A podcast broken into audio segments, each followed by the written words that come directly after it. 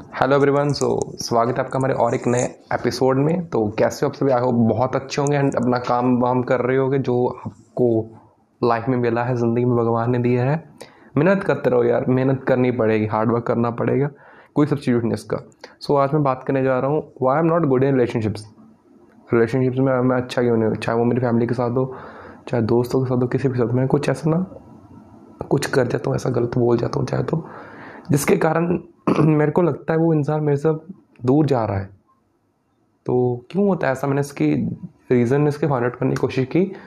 तो मैंने कुछ पाए चीज़ें तो मैं आज आपके साथ वो डिस्कस करूँगा ओके तो फ़र्स्ट चीज़ जो मैं पहले सोचता हूँ कि मैं इतना कैसे हो जाता हूँ लाइक कितना मेरी ये आदत है या फिर मेरे नेचर में है कि मैं बहुत जल्दी किसी के साथ हैबिचुअल हो जाता हूँ। अगर मैं किसी के साथ बात करूँ तो बहुत ज़्यादा हैबिचुअल हो जाता हूँ और तो मैं किसी के साथ बात करते ही हूँ। तो जो मैं ज़्यादा एक्सेसिव हो जाता हूँ ना excess of everything is bad वो चीज़ मेरे को मरवा दे। बिकॉज़ मैं नहीं जानता सेकेंड पर्सन चाहे वो मेरा दोस्त है, कोई भी है, चाहे वो रिश्तेदार कोई भी।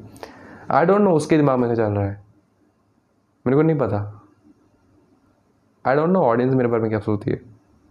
आई डोंट नो बट मेरी प्रॉब्लम है ना कि मैं उसको अपने पॉइंट ऑफ़ व्यू से देखना, देखने लग जाता हूँ कि हाँ यार, ये इंसान ऐसा है एंड ये ऐसे करेगा। समथिंग लाइक एक उन, उसका पोर्टफोलियो उसके एक इमेज पोर्ट्रेट उसका दिमाग में से बना लेते हैं कि हाँ बस इसका नेचर ऐसा। बट वन बट जब ना मैं रियलिटी से हिट करता हूँ लाइक मैं उस पर्सन के साथ, थोड़ी सी मेरे साथ कोई मिसअंडरस्टैंडिंग हो जाती है फिर कुछ ऐसा गलत बात हो जाती है समझ रहे हो वट आई एम सेइंग तो वो उस पर्सन की रियलिटी मेरे को पता चलती कि वो किस पॉइंट ऑफ़ व्यू से मेरे को दिख रहा था।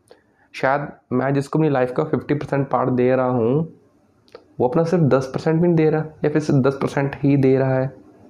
तो क्या सही है? कॉज इलेक्शन दोनों साइड से सही चलनी चाहिए। पेरेंट्स के छोड़ दो यार पेरेंट्स के साथ हमारा सब अच्छा है।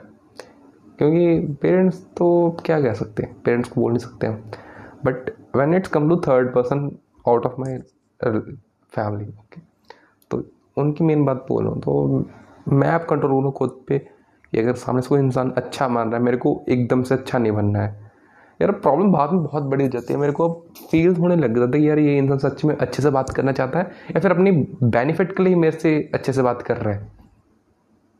दिस इज़ द थिंग आपको भी समझनी चाहिए आई नो पहले जैसा टाइम नहीं रहा कि हाँ जो भी करेगा हर कोई एक, एक दूसरे के लिए अच्छे हैं मीन्स सही है ऐसा बिल्कुल नहीं होता तो।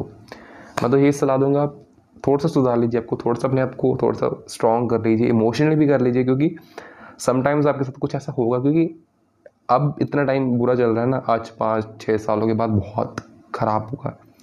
अब पॉलिटिकली वे में नहीं बोल रहा इसको, वो अच्छा हो ना हो बट मेंटल हेल्थ के लेकर मैं कह रहा हूँ कि यार ये चीज़ें इम्पैक्ट डालेंगी, क्योंकि रिश्ते दूर होते जा रहे हैं हम एंड हम इनकी अहमियत नहीं देते। आप एक साइड से बहुत कुछ कर नहीं सकते। यही मेरी मेन प्रॉब्लम है कि मैं बहुत फास्ट हो जाता हूँ। दैट द थिंग जिसका मेरे को बाद में रिज़ल्ट मिल जाता है एंड मैं फिर रेगरेट्स फील करता हूँ यार कि काश मैं ऐसे ना करता। बट एट द एंड उस रैकेट से बचने के लिए मैं क्या करता हूँ? मैं सोचता हूँ, चलो ठीक है, कुछ ना कुछ तो लर्निंग्स लिए ओवरकम हो जाए उससे. So that's a thing so guys ज़्यादा कुछ सिखाने की कोशिश नहीं करी मैंने, क्योंकि मैं सिखाता नहीं हूँ। जो कुछ मेरा एक्सपीरियंस तो मैं वो आपको बता देता हूँ।